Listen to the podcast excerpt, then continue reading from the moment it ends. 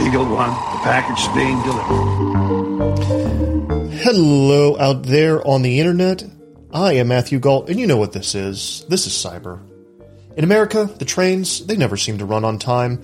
On February 3rd, a train crashed in East Palestine, Ohio, releasing toxic chemicals into the air, and almost a month later, another train owned by the same company also derailed, also in Ohio. And that's not all. Trains in Charlotte are running slower than they should. New York City can't seem to fit its trains into its new station. And the list, it goes on and on. You want to hear about paperwork in Boston slowing down trains? We're going to get to that too. We're going to get to that too. What the hell is going on with mass transit in America? Well, if you're a longtime cyber listener, you might already know some of the answers to this question, and that is in thanks to returning champion, Motherboard senior writer Aaron Gordon. That's right, it's another episode of Matthew and Aaron Do America. This week, we are tackling the train system in the US and mass transit, and how our inability to keep things moving reflects a larger systemic problem with the whole damn system. I guess systemic problem with the whole damn system is kind of redundant, isn't it? Uh, it sounded good when I wrote it. Anyway, thank you, Joel. Thank you for joining us, Aaron. How are you doing today? I'm doing well. Thank you for having me, as always, to talk about trains, Gault. Did you ever in your life think you were going to be talking about trains this much, uh, and that people would be so attentive to it? I wasn't even like into trains in the remotest as a child or up through 2017 was when I started to get into it. So like, I should think the short answer is no. What changed? Uh, I got fucked by the subway one too many times and then I got laid off and had eight weeks of severance or 10 weeks or something and was like, I'm going to spend these 10 weeks figuring out what the fuck is wrong with the subway. And here I am. And now here you are. All right, well, let's start off with your most recent piece. Um, it is about the Ohio Attorney General uh, basically agreeing with uh, what I would assume is your assessment that the crash in East Palestine was preventable, right? Yes, it sure was. Uh, and I mean, like, both in a philosophical sense, in that all accidents are preventable, and also in a much more specific sense that this particular accident was very much preventable in what way I mean, I, I, I, just want to go over some things that we've talked about at length in the show very, very briefly. How is this preventable? And what did the attorney so, general say here? Yeah, so let's let's talk about the attorney general's uh, lawsuit against Norfolk Southern, the rail company that that whose train derailed in East Palestine. So this uh, is a civil lawsuit for damages and is a 58 count complaint laying out all these different ways in which Norfolk Southern is legally liable, essentially through negligence, um, for the derailment. And there are kind of two main points that uh, the Ohio Attorney General makes.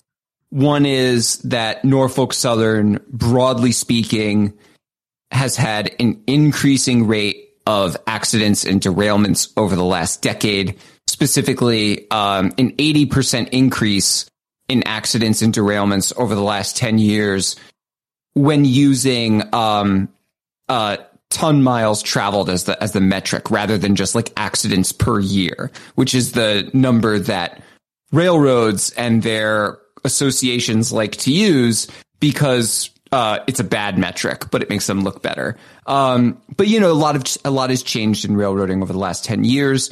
They run fewer but longer trains, and so um, it's better to use ton miles as a metric, or or not even, or you know, either ton miles or per million miles, or just some kind of like rated, prorated metric. Um, and that's what the uh, that's what the complaint uses. And then the other way in which it says the accident was foreseeable and preventable is that as we now know, uh, the National Transportation Safety Board has said that the cause of the derailment in East Palestine was an overheated wheel bearing on uh, rail car's axle. Um, we don't know why that wheel bearing overheated or, you know, what kind of made Norfolk Southern not notice it before it derailed. But we do know that's the reason the train derailed. And the complaint says that this, you know, exact or very, very similar issue has happened um, on other recent Norfolk Southern derailments, indicating a trend of, you know, these types of issues and that Norfolk Southern should have taken steps to prevent, you know, further derailments from, from this cause, but didn't. And so the East Palestine train derailed. So how many train derailments have there been in the past, say, two years?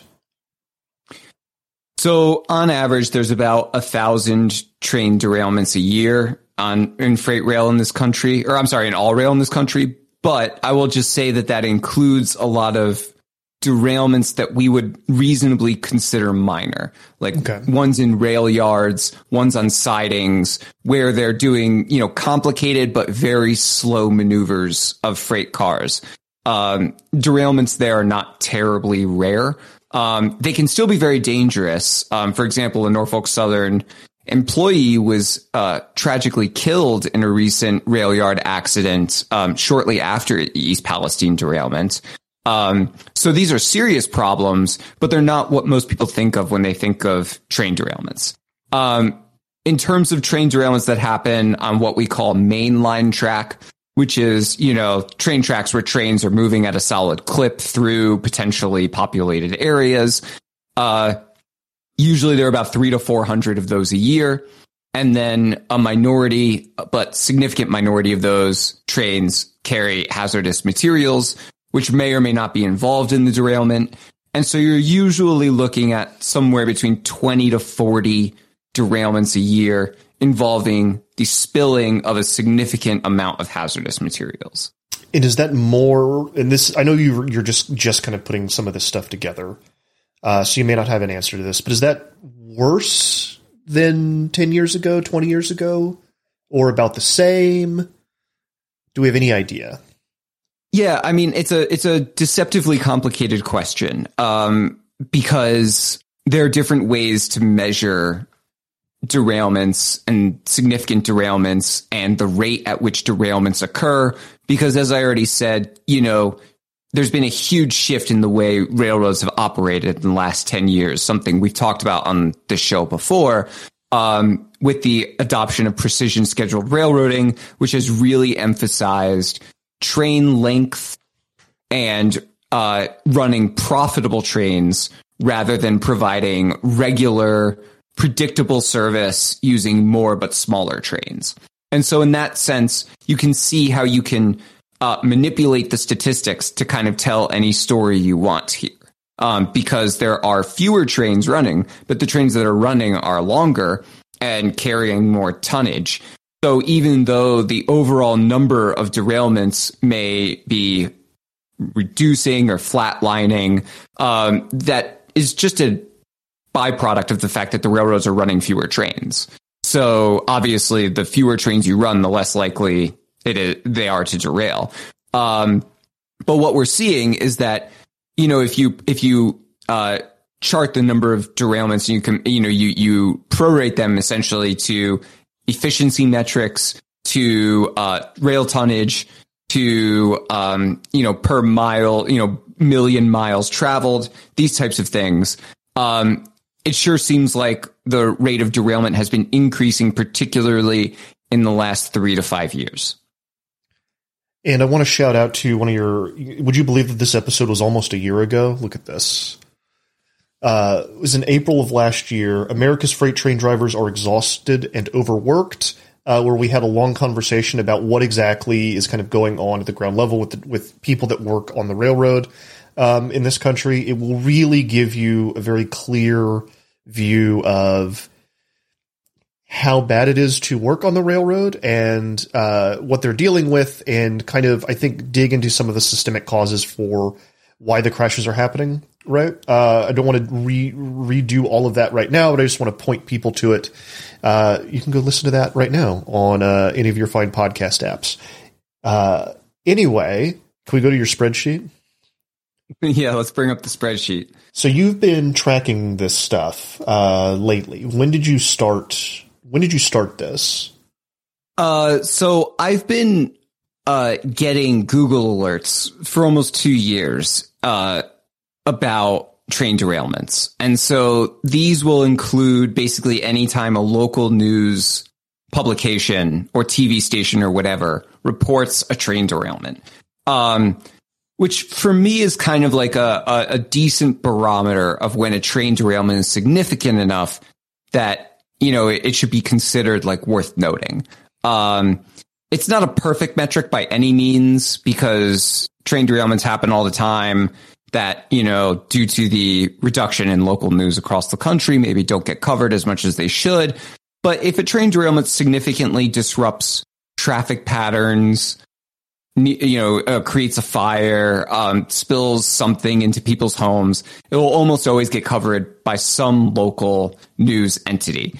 And so that's kind of like the, the barometer I use. And, um, but I wasn't keeping track of them in a spreadsheet, um, mostly just because, uh, I don't know. It just, I had other things to do and it never seemed like the best use of my time at any given time, which I now know was a mistake. Always track things in spreadsheets. Spreadsheets are great. Um, so I started this spreadsheet, as you can see at the beginning of March.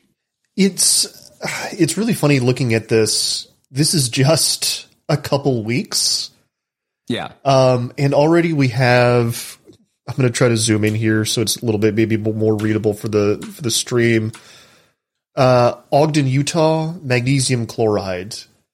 Uh, West Virginia, diesel dumped into a river. Kansas, uh, leaking denatured alcohol. Uh, Washington, the most recent one from just a few days ago. Or is that today? That's today. Uh, yeah. 5,000 gallons of diesel. Um, why do you think that East Palestine captured our imagination in when it seems like this kind of thing is happening all the time? It's a great question. And I wrote um, a story somewhat recently, basically asking this question where I talked to um, an official in Sibley, Iowa, which had a very significant derailment in May 2021. Um, that was actually quite similar to East Palestine in a lot of ways. Um, I think it was a confluence of a couple of things. Uh, excuse me. One, one is Obviously, the release of the vi- the controlled burn of the vinyl chloride in East Palestine is something that was fairly unique. Now, I should be I should note that um, it was a hazardous materials event before they before the East uh, before uh, I'm sorry before the vinyl chloride was released uh, because there was petroleum burning and that's quite a dangerous hazardous material situation. Um, I believe some of it also leaked as well before the vinyl chloride was released. Um, but you know, just that spectacle of the plume of smoke rising up above the town and then kind of lingering over it, and then obviously creating adverse health effects that the that the people of East Palestine are reporting. I think combined with the attention that this got from uh, the extremes of both political spectrums was really the like secret sauce that made East Palestine the the controversy that it was. Because I will say that like you know, is my job to track and report on these things. I was watching East Palestine closely from the morning after it derailed. Um, I even messaged. I, am gonna do. You know, I it, I'll even shout out that I messaged our editors, our bosses on a Saturday to be like, I think this one's worth paying attention to. You know, like it was pretty obvious to me immediately this was one of the more severe severe derailments to happen in recent years. Um, but it did not take off from a national attention perspective until like three days later when Marjorie Taylor Greene tweeted about it that was that like that to me was like the divider of when the rhetoric, the discourse, the attention it was getting on social media and the response to it by like officials and politicians trying to then piggyback on that attention really went into overdrive. Um, that was the huge dividing line for me. And I'm, I think there's a kind of complex social and social media phenomenon at play there more than any particulars about the East Palestine derailment, to be perfectly honest.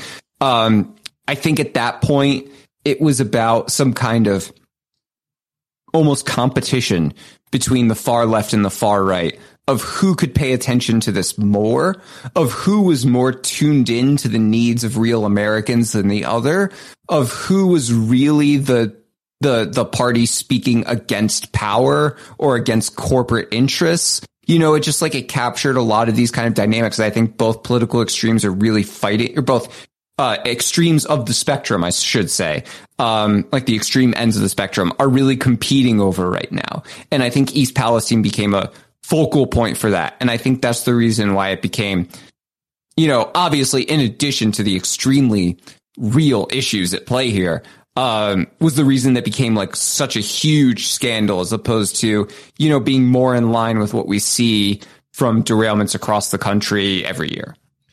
Uh, I do have to shout out chat right now very quickly, who is uh, calling me out for mispronouncing Palestine. Yeah, that's right. Yeah. I wasn't going to say anything, but yeah, he, the person in the chat is absolutely right. It's East Palestine. Uh, I don't know. I don't have any like etymological history to share with you uh, on why that is, but it is East Palestine. When I'm wrong, I'm wrong. Uh, I usually do a lot of stuff in the uh, uh, international relations warfare kind of space, so I think of it as Palestine. Uh, but I will I will endeavor to remember that it is Palestine and I apologize to the the good people of Ohio for butchering the name. Um, it will not be the last time. I am sorry to say. Uh, dipping back into Sibley real quick. Uh, I just want to read this chunk from your article. Uh, of the 47 cars that derailed, three immediately burst into flames. Two of those cars contained aviation fuel. The third, liquid asphalt. Liquid asphalt. Um, and I lost my train. According to the presentation given to the Iowa Department of Homeland Security, aside from the three, seven more cars contained hazardous, various hazardous materials, including sulfur and hydrochloric acid, which was which was forming a fog that made it difficult to breathe. Another car contained potassium hydroxide, which is highly corrosive and can cause severe burns. Both the hydrochloric acid and potassium, potassium hydroxide spilled out of the car, the train derailed adjacent to a small body of water called Otter Creek, which emergency crews dammed within a few hours. That's it. That's wild. How are how often are they this bad? Are these kind of outliers that there's a chemical spill like this? Uh, they're definitely statistical outliers if you look at it that way. Um, in that there are, you know, like what thousands of derailments every couple of years and probably every I don't know. I, am just kind of like trying to estimate off the top of my head because you can't really statistically measure how you know degrees of fuckery. Um, but uh, but I think like generally speaking, you see a, a derailment this bad every year, two years, something like that. So a statistician would tell you that is a statistical outlier. Um, I think a normal person though would be like, that is far too often. You know, that shouldn't shouldn't be happening that often. Yeah, people were people were evacuated, and uh, the local official you talked to compared it to the Oklahoma City bombing. Well, so okay, uh, I want to clarify that point. He there was one of the issues with train derailments, especially for emergency response crews, is for some reason the labeling of hazardous materials on train cars is solely geared towards when the car is right side up and on a track. So if, for example, a train derails and, you know, all the train cars are kind of smushed together as happens when they get derailed or they're upside down or on their side. Sometimes you can't see the hazardous material decal that tells you what's in the car. Um, other times, as was the case in Sibley, there's extremely hot shit on fire. Like in this case, what was it, petroleum or liquid asphalt or whatever it was. And it burns at an extremely high temperature and it melts the decals. So you can't, so they, they, they aren't legible if they even like still exist. So in that case, it takes time for first responders to figure out what's actually in the train cars, what they're dealing with. In this case, there was, um, sorry, I'm going to have to pull up the article to remember exactly what it was. There was a train car, which they believed due to what they could make out from the decal and the manifest um, may have been uh, an extremely dangerous substance. Let me let me pull it pull it up. Uh, Ammonium nitrate. ammonium nitrate. Yes, thank you. So they thought a car had ammonium nitrate in it, which is like an ex- an explosive used to it's a substance used to build explosives essentially. Um, and they were extremely worried that if that you know if that uh, tanker you know reached a critical temperature, it would blow up the town. Um, and that's why he made the Oklahoma City bombing comparison. Now it turned out that the tanker had recently had that substance in it, but had since been emptied. So it was not in the tanker, which was a huge relief to them. But they didn't figure that out for several hours. Right. Ammonium nitrate, if people will remember uh, the port city of Beirut in Lebanon in 2020, it was a warehouse full of ammonium nitrate that had aged and then exploded, uh, which killed like 218 people. So if there's a possibility that there's ammonium nitrate somewhere, everyone has to be exceedingly careful. That makes sense. Yeah. Um, let's expand out our focus here then a little bit beyond just derailments because it's not just, just the trains are derailing. Uh, they also suck. Uh, you said that uh, I, I am curious. I kind of want to know the personal story now. When you'd been laid off, what happened that you? What exactly happened that you'd been screwed over by the MTA that you decided to start looking into all of this? Like what? What? What? What meeting did you miss? What you know? What delay did you have to suffer? Okay. So, uh, first, for the listeners, let's take off our freight rail train hat and put on our commuter slash subway passenger train hat because we're, we're going to switch top, we're going to switch gears here. And they are very Um, different beasts. Yes. Uh, so the backstory here is uh, I used to be a sports reporter. Um, I covered the 2016 Rio Olympics, uh, and they built a new train line and a bunch of new bus rapid transit systems, uh, ostensibly for that tournament. Um, they were they were widely considered uh, boondoggles and and corrupt, inefficient projects that served no purpose except for the Olympics. I was down there and I reported a story on one of those bus rapid transit routes that basically like tore through and divided a working class community in Rio. And while I was there, um, someone was showing me around, you know, the bus route and the neighborhood and these types of things. Uh, and I remember him telling me, you know, this this bus, it's terrible. It goes so slow. It makes too many stops and it doesn't go anywhere anyone needs. And I took that bus home from this interview. And let me tell you, it was fantastic by American standards. It had dedi- it had like these indoor dedicated center island stops, completely separated lanes from the rest of traffic. It moved at a solid 35 to 45 mile per hour clip. It never hit a single traffic light. It was wonderful. And I was like, why is this guy so, ups-? you know, aside from like the geographic impact of the bus, I was like, why does he think this bus is so bad? And people said the same thing about the train too. And I had the same reaction to the train, which is like, this train runs great. What's the problem? And then I came back to New York and in 2017, the New York City subway was essentially disintegrating. Like it was failing to function on some of the most basic levels. It's kind of difficult to explain to people not in New York what it was like in 2017 when the subway was falling apart.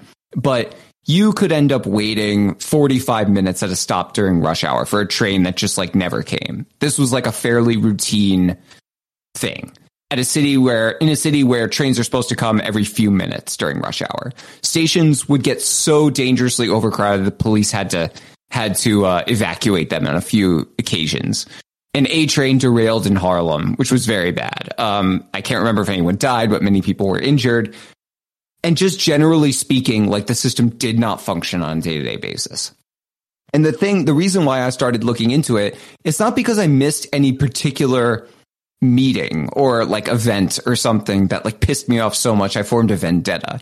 It was just I didn't really understand why it was happening. I looked at the MTA's budget and it had a budget of like I believe it was like $13 billion a year at the time. And I was like, well, that's lo- like an What? annual budget. Yeah. I was like, and the, the New York City subway system specifically, which, you know, it's a part of the MTA, had a budget of like eight or nine billion, if I recall correctly at the Billion. time. Yeah, billion with a B every year. And I was like comparing it to trans other better transit systems. And I'm like, that's more money than they. So I'm like, but then I'd read all these articles saying like, well, it's a lack of funding. And, you know, the government is going to spend $800 million on an emergency repair plan because they had a lack of funding and just none of it made sense to me. So that was when I started to look into it and I found, you know, it wasn't a lack of money necessarily. It was that the money was being wasted. It was that it was being spent on the wrong things that didn't make the system better. And it was that management just wasn't paying attention to speed, efficiency, and maintenance like it should. And this was the end result of it. And uh, yeah, that's kind of like the long, the long story there. All right, Cyber listeners, we're going to pause there for a break. We'll be right back after this.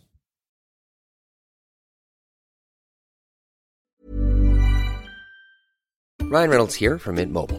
With the price of just about everything going up during inflation, we thought we'd bring our prices down. So to help us, we brought in a reverse auctioneer, which is apparently a thing.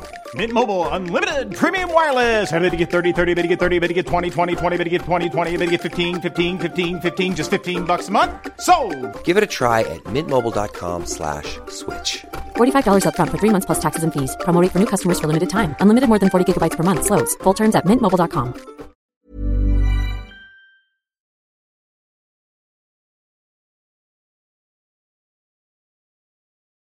All right, cyber listeners, welcome back. We are on once again with Aaron Gordon. I'm always fascinated by this is an un, this is unfair completely, but I'm going to say it anyway. I'm always fascinated by uh, all of my friends and coworkers who live in New York City constantly complaining about the subway because every time I go up there, it's like the most magical thing in the world to me. I'm not. I've never had to wait 45 minutes for a train, uh, but it's just a thing that doesn't exist in most of the country at all. Like the mass transit in most of the rest of the country is non-existent uh, or or terrible.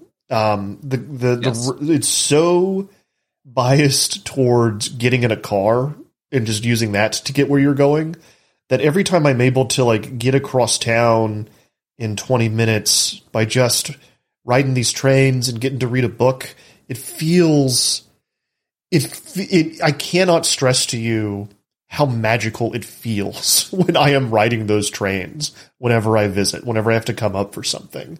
Um, that said, those magical systems do seem to be falling apart uh, because the, the problems have not stopped uh, since 2017, right? Um, I'm going to call back Well, I- to. I- sorry, go ahead. Yeah, I think to build on that, like, you know, one of the reasons I became so fascinated with what was going on with the New York City subway is unlike everywhere else in the country, there is no debate here about where mass transit fits into the city's transportation system. You will not find anyone with a modicum of common sense who will argue that, you know, the New York doesn't need the subway. It should like disinvest in it. Like who needs transit?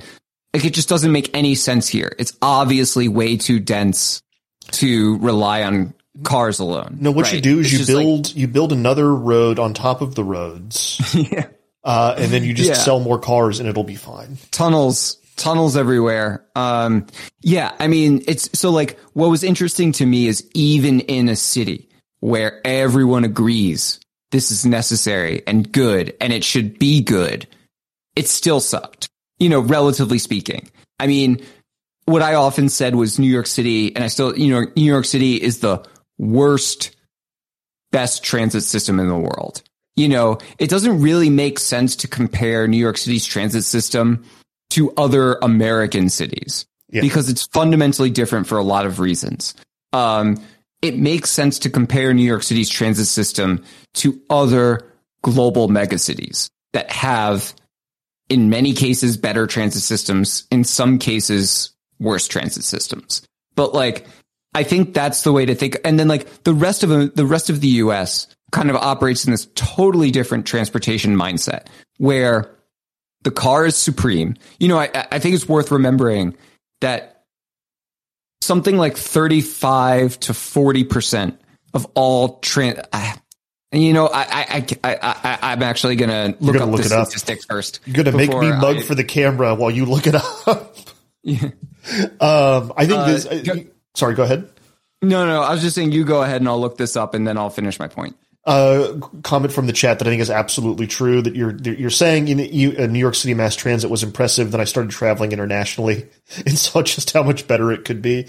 Um, I had a similar experience. Uh, I went to Berlin to cover something once and got to got to ride in in the nice German uh, transit system. And it was like this is lovely um, and a bit less scary than New Yeah. York's the New York's uh, Uh, subway. Not only that, uh, so our boss Jason just got back from Japan, and he, Oh. the first th- the first thing he did when he got back was he was like, "Aaron, I kn- I didn't want to be one of those people who goes to Japan and gets train pilled, but I went to Japan and I got train pilled." Well, they- uh, but anyways, that the, I just to to just circle back to my other point for a second what before the pandemic, and I think it's even more skewed now. One in every three public transportation trips takes place in New York City. Like that's how much New York City dominates. Uh, sorry, one in every three, one in every three public transportation trips in the U.S. Right. takes place in New York City. That's still and wild so- to me. Yeah, yeah, yeah. I mean, it is wild. Like as a the New York City metro area is a like something like eight percent of the country's population, so this is hugely out of whack. Um, and I think that's why I often talk about New York City transportation issues more from a global perspective than from a U.S. perspective. And because the, rest of the U.S. is still involved in this debate of like, should we have transit? How much should we fund it? Is it even legal to tax people to fund transit? Like that's a debate in Florida right now.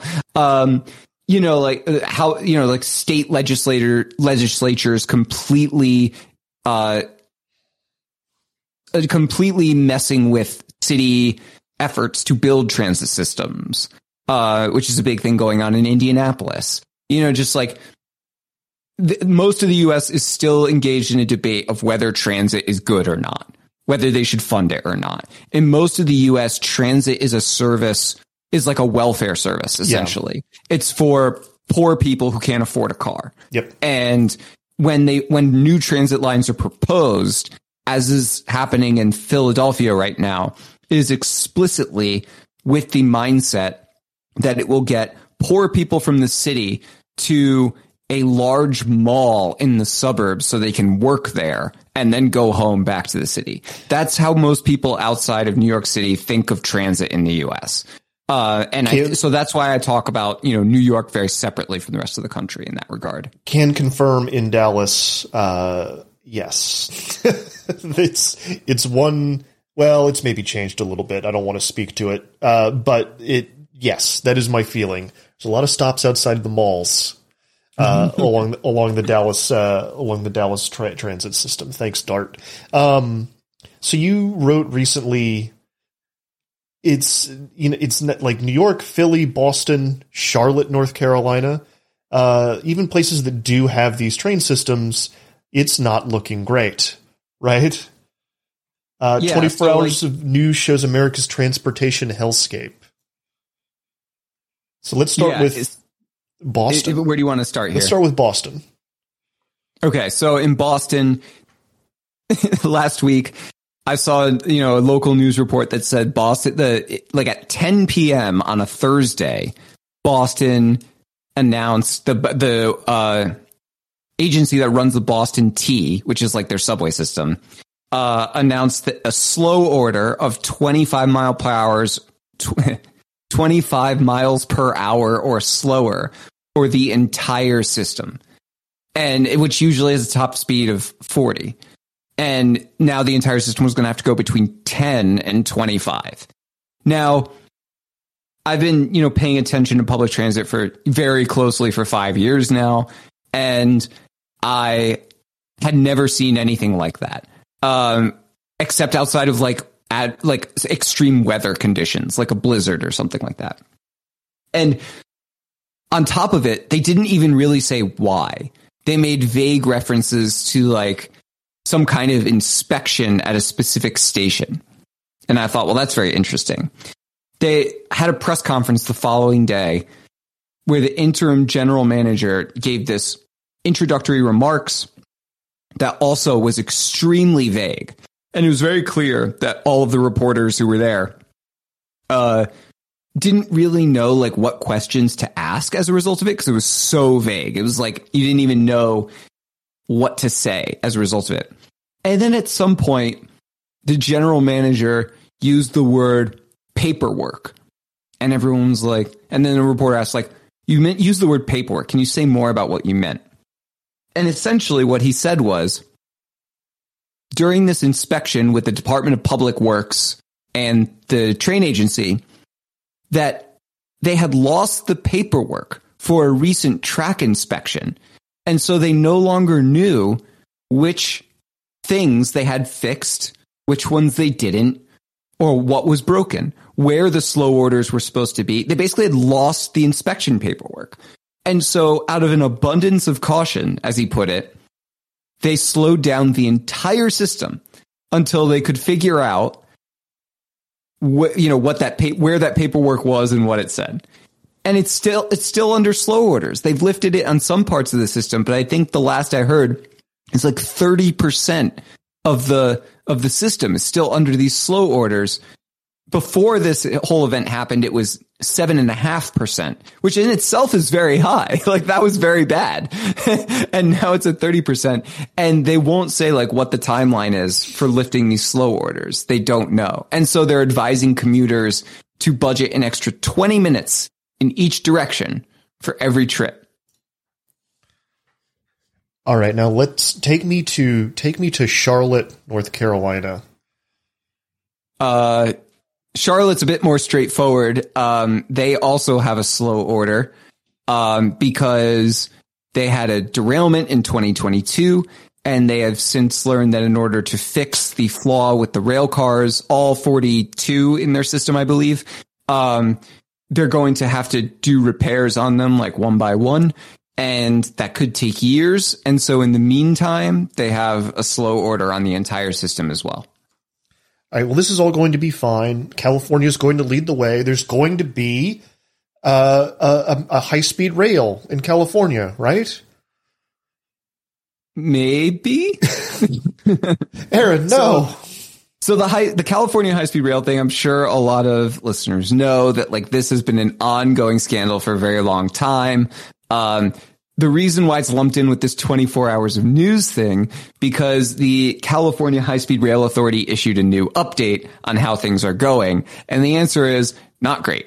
Um, so they have, as a, as you likely know, in 2000, you know, the, as a broad outline, in 2008, California voters approved a bond measure uh, to build a high speed rail between Los Angeles and San Francisco. A fantastic idea, very necessary, very exciting. Um, it has exceeded costs by a little bit. It is now what was initially, I believe, something like an $8 billion bond measure. Uh, and they expected the system to cost somewhere in the neighborhood of $20 billion, not system, the line, to cost maybe somewhere around $20 billion is now expected to cost maybe in the ballpark of $128 billion. But the real answer is nobody actually knows how much it will totally cost because they haven't completely figured out how to build the train through the mountains that lead to the Bay Area or LA respectively. Be- the reason they haven't figured that out is because uh, a couple of years ago, Governor Newsom, amidst the ballooning costs and project delays, decided that the authority would now focus on building the middle segment of the of the high speed rail, which connects Bakersfield and Merced. Now, if you're wondering where Bakersfield and Merced are, that is correct. uh, it is. It, they are not major cities. The I know point where, of this. I know the where point of this Bakersfield- system was. What was that? I know where Bakersfield is, and yeah, it's Explain to the good people where Bakersfield is. Oh, it's where all the good country music is. It's part of like the it's part of one of the valleys uh, in in the kind of the middle of nowhere in California. Uh, That you know is is man, I haven't been there in a long time. That's where my mother is from. Is from kind of Oh, okay. near that area. Uh, so it's like, yeah, you keep. I can't admit why. Yeah, why? Why? Well, the the idea was, and I'm not I'm not making this up. This isn't some conspiracy. This is exactly what Newsom said. Was the idea is uh, if they build the middle part first, it will be like a proof of concept for people that high speed rail is good, that they can build it, and that you know it will galvanize voters to fund the ends of the system, which actually go the places people want it to go. and the poor people of Bakersfield, California's just been kind of doing things to them for a long time. So why Yeah. not just add another a concept for a high speed rail on top of it? So the the downside here to that plan is, and this is what was in the report that came out um, this week, is that middle section is now proving so expensive that uh, the High Speed Rail Authority is not sure they will be able to complete it with cur- without more funding, which may or may not require another bond vote by California high- voters. Um, so it's like I would I I'd I'd still put money if I was a betting man on the middle segment being finished someday, but it's looking a lot worse than it used to. Um and it's and it's like we're now at the point where we're actively wondering if the wealthiest state in probably the wealthiest country in the world uh can build a train. It's it's a question mark we don't know if we can build this train or not. Um, it's it's it's pretty it's pretty pretty sad if you if you ask me. Yeah, you, you can see on the map here, uh, north of Los Angeles, far south of San Francisco, there's Bakersfield. Uh, just kind of off by itself, doing its own Yeah, thing. now now show the good people where Merced is. Merced? Yeah, hold on. How do I spell the it? other end uh, M E R C E D because that's where the other end is going to be. This is where the train will go to and from.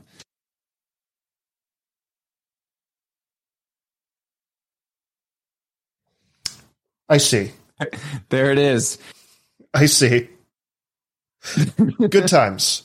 Uh, yeah. It'll be great. yeah, just yeah, wow. Um, all right, so let's take us back to uh, uh, New York um, and LaGuardia. Oh man. How much time do we have? I'm getting I'm getting tired. I'm getting. I mean, I am getting hungry. Lunch is coming up. Uh, I do still want to talk about. I want to talk about LaGuardia. Um, I want to talk about uh, uh, why uh, New York City also built a, a train station that its trains won't fit in.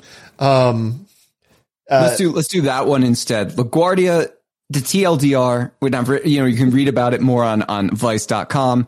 Uh, but the TLDR is we're no longer building the dumbest train, uh, maybe the dumbest train uh, proposed in the country because the guy who really wanted to build it got kicked out of office for sexual harassment, and not because it was a dumb train. That's the TLDR. good times. Okay. so uh, I read, thanks to you, that New York City built a train station that its trains won't fit in. what? Yeah. So, so, uh, recently a train station that the MTA likes to call Grand Central Madison, uh, which is a rebrand of a project called East Side Access, which has been in construction since the 1990s, uh, to build a new Long Island Railroad terminal underneath Grand Central, like 16 stories underneath Grand Central.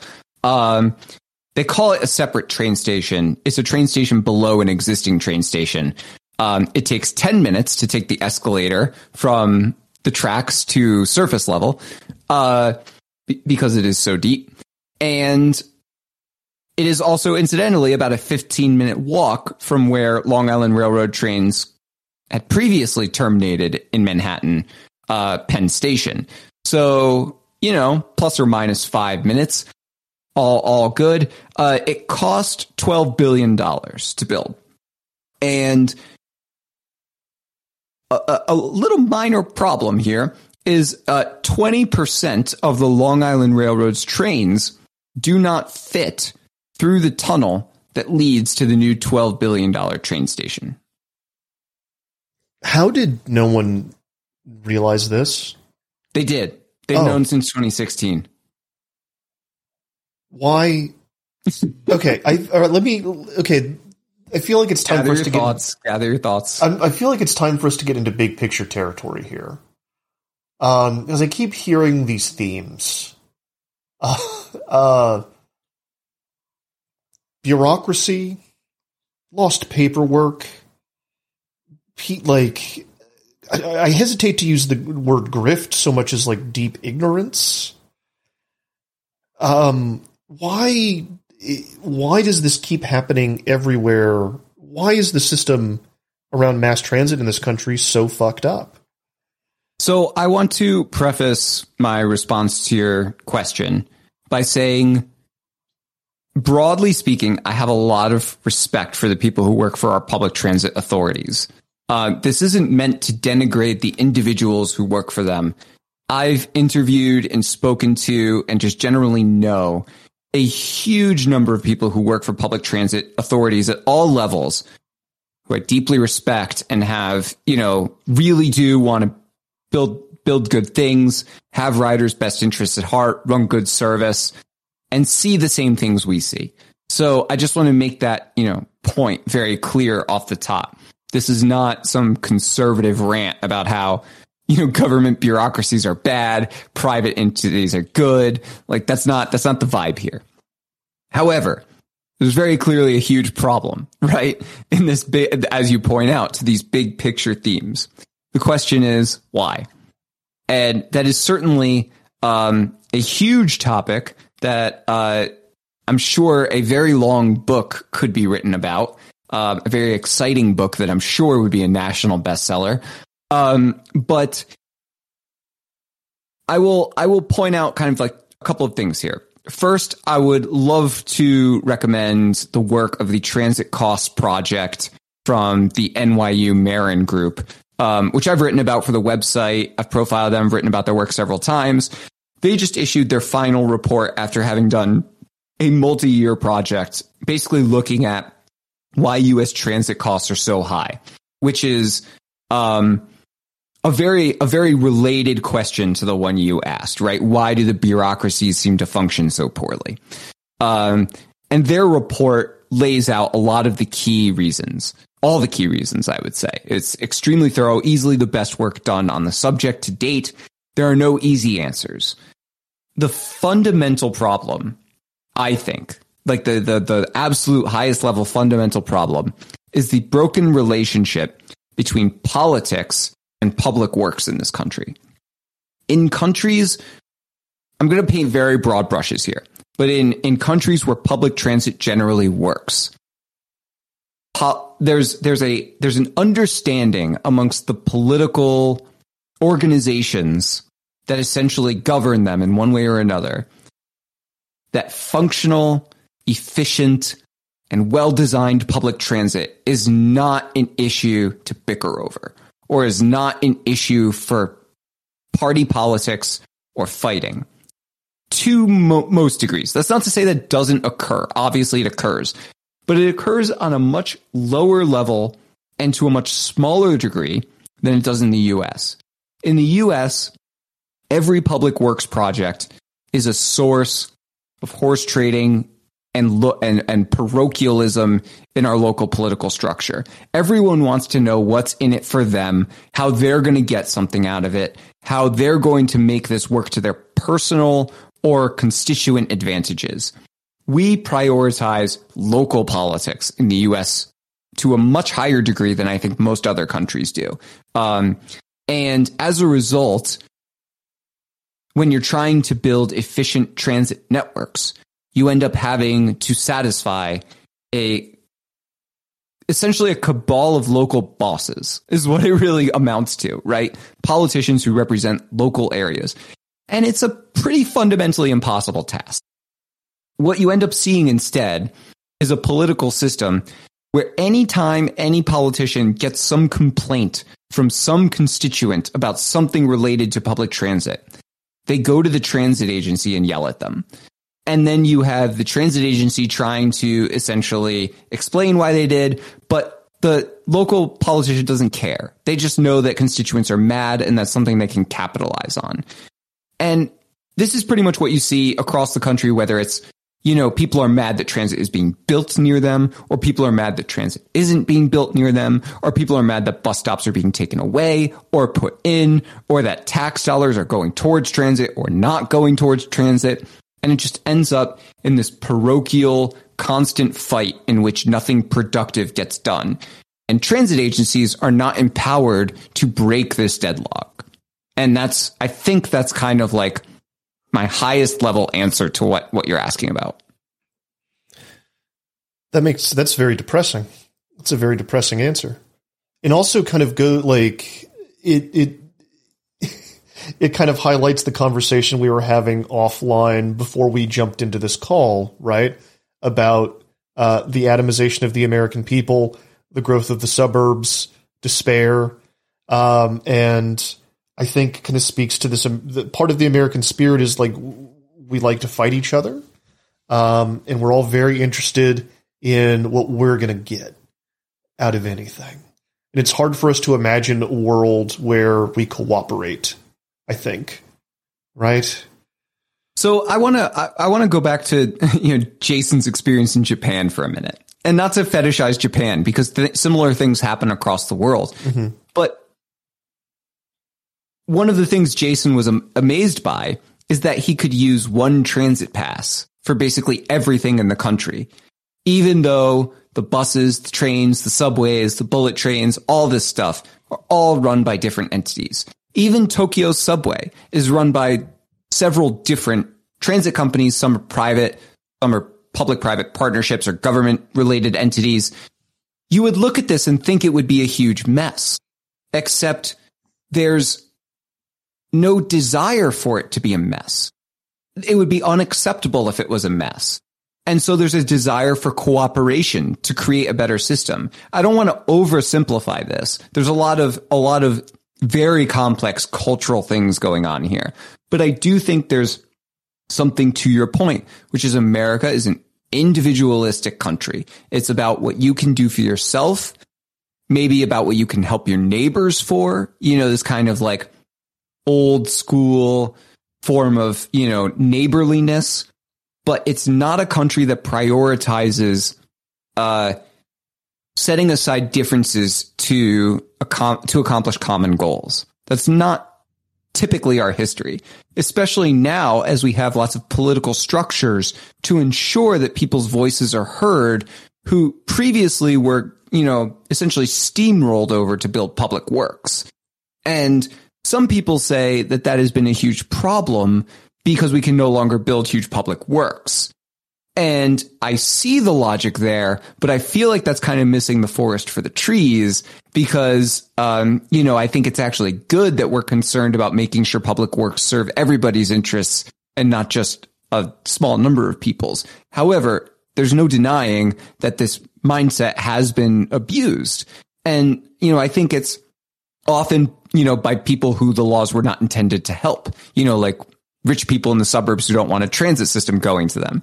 Um, so, you know, it's very complicated, but yes, it's always about how can I make this system work for me? How can I get something out of it? How can it serve my interests on both the political level and the individual level? And I think it makes it very hard to build effective transit when you approach, when you approach it that way. All right, here at the end, before I let you go, Aaron, I do want to uh, do a little another little international corner um, and highlight how different countries have different mass transit problems. Uh, you alerted me to a story in the Washington Post that you wanted to talk about. Uh, railroad fan. kind of. I don't think this is mass transit, to be honest. It seems like one man's transit, the the exact opposite of mass transit. Fair enough. Well, um, I'll say it this way then. Uh, different company, different countries have a more top-down, authoritarian uh, view of how they get things done.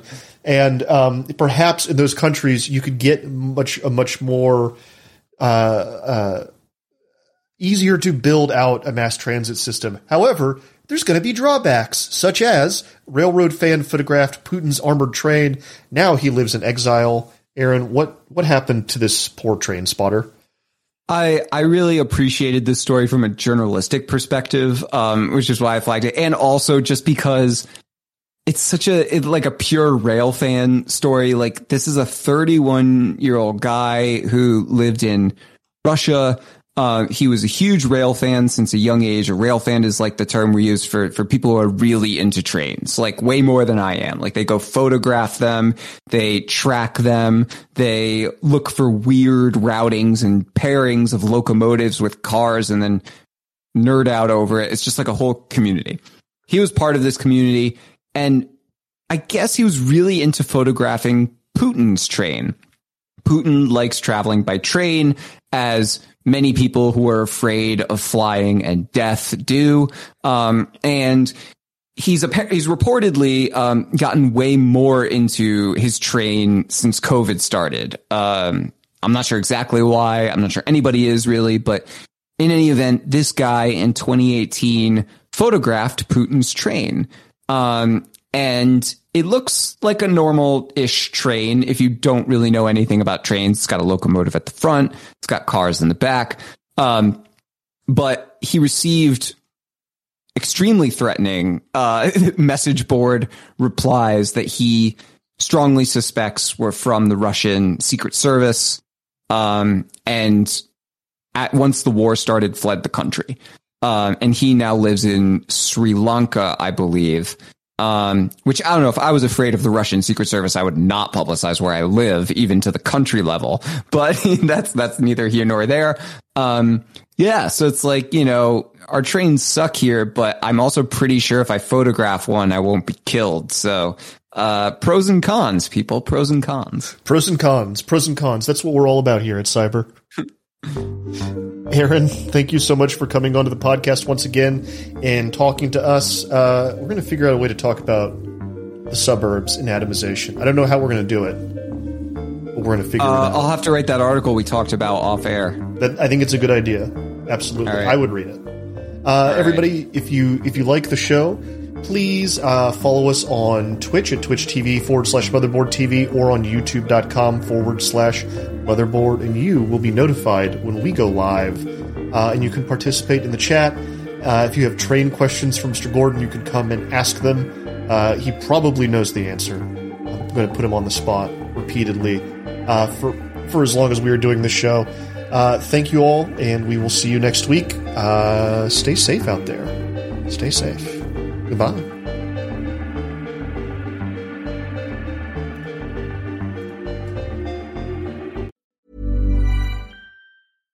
Even when we're on a budget, we still deserve nice things. Quince is a place to scoop up stunning high-end goods for 50 to 80% less than similar brands. They have buttery soft cashmere sweaters starting at $50, luxurious Italian leather bags, and so much more. Plus, Quince only works with factories that use safe, ethical, and responsible manufacturing. Get the high-end goods you'll love without the high price tag with Quince. Go to quince.com slash style for free shipping and 365-day returns.